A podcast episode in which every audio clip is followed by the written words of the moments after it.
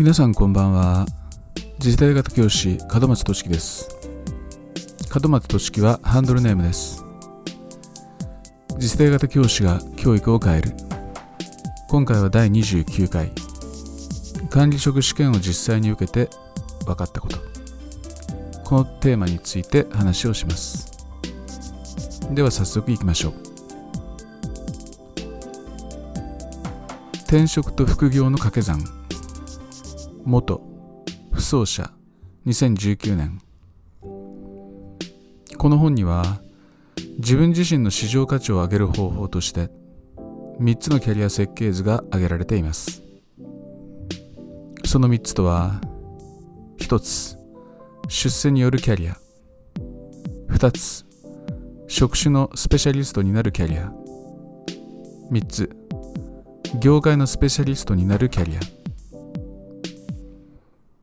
ではこの3つを学校社会に当てはめて考えてみます。まず出世によるキャリアについてです。学校における出世とは一般的に教師にとっては管理職になることでしょう。仮に管理職まで望まない場合は例えば指導主事になったり学年主任や文章主任になったりすることが考えられます。その場合指導主任になることは次の管理職が見えてくるためある意味出世につながる道筋と言えます。しかし学年主任や文章主任になることを出世とは言わないでしょう。つまり教師にとっての出世とはやはり指導主事を含んだ管理職になることを指すのだと思います。ところでその管理職にはなり手がいません。その仕事ぶりを見ていれば押して知るべしですがどの学校においても教頭職は激務です。誰よりも早く出勤し誰よりも遅く教務室を後にする。常に雑務に追われている。一般教員の勤務内容や報告書等の督促と内容確認が途切れない。校内の多様な委員会のすべてに名を連ね司会を務め舵取りを迫られる保護者対応を中心とした外部折衝の窓口として働く教師の問題行動の尻拭いをする果てはこの上さらに数時間の授業を担当することもあります倒れたり悲鳴を上げたりしない方がおかしなくらいです昔と違い多くの課題を抱える現在の学校において教頭の裁量権は非常に小さいと言えます。決定するのではなく調整し報告することが全てと言っていいでしょう。管理職の合格者数が必要人数を下回ったりせっかく管理職試験に合格しても一般教諭に降格する。軌道公認制度の利用者は少なくありません。基本的に校長になるためには教頭職を務めなければならないので教頭を志す人間が減れば管理職全体の絶対数は減るばかりです。実は私自身40歳の時に管理職試験を受けたことがあります。教頭指導主事試験と言われるものでした。当時は教育センターで心理相談業務を担当したいという夢がありその業務に就くためには管理管理職試験に合格する必要がありました。しかし午後の面接試験は散々の出来でした。3対1の個人面接で5つの質問を受けましたが1つとして答えることができない始末です。帰り道。ああこれで終わったな。と半ば残念な。半ばさっぱりした思いで帰宅したことを覚えています。結果はもちろん不合格。あれから13年が経っていますがその間学校現場をずっと見てきてあの時合格しなくてよかったと心から思います。負け惜しみと受け取られることを十分承知の上ですが不合格を良しとする理由の一つは管理職は事実上拒否権のない移動を伴うからです。今更といった感じですが時間的空間的経済的制約をできる限り受けずに働くことを望む私にとって広大な勤務地候補を転々とすることは想像できません。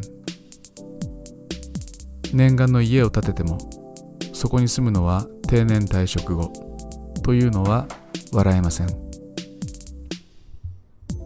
理由の2つ目は現場が非常に忙しくしかも自由度が以前に比べて低くなっている点です。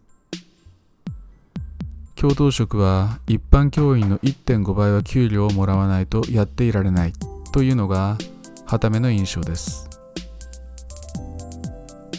そして3つ目の理由。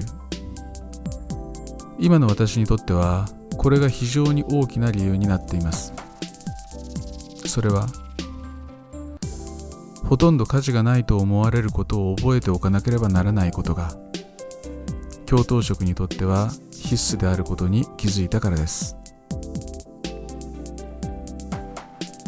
40歳で受けた管理職試験。面接の最後の質問は年給の計算問題でした。教師の勤務時間は7時間45分。昼休みをまたいで年季を取ったりするとそれが何時間分に相当するのか私には即答できません。過去にその時々の勤務先で何回か計算方法を教えてもらっていますがその都度忘れてしまいます。ですが正しくは覚えないようにしているのです。覚える必要のないことはその都度分かる人に聞けばいいというのが私のスタンスで現在その考えはますます強くなっています。面接官サイドとしてはサービス問題のつもりだったのかもしれません。5つの問いのうち4つ答えられないこの男をどう救ってやろうか。それくらいの気持ちがあったのかどうかそれは分かりません。しかし私は彼らの意に反してこんな簡単な問題に答えられなかった。だから落ちたわけです。今私はつくづくこう思います。教頭を志す人間は年給の計算くらいは即答できるのが普通だろう。だったら私はなれないしならなくていい。教頭職の大きな仕事の一つとして一般教諭の管理があります。出張や年給の手続きが適正かどうか期限までに報告書が提出されているかどうか。同僚や生徒との関係性はどうか。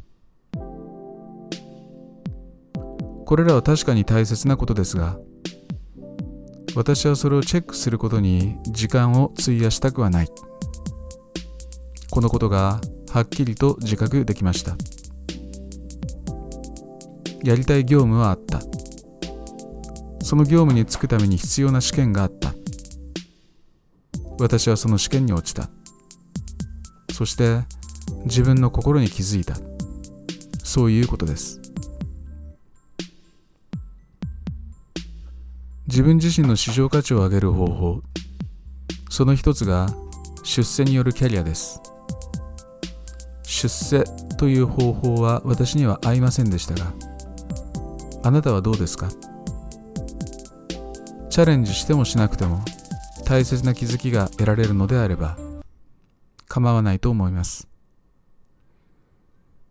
あなたが何を好きで何を嫌いで何に価値を置き何に価値を置かないかということがわかるだけでもそのチャレンジは収穫になるはずです。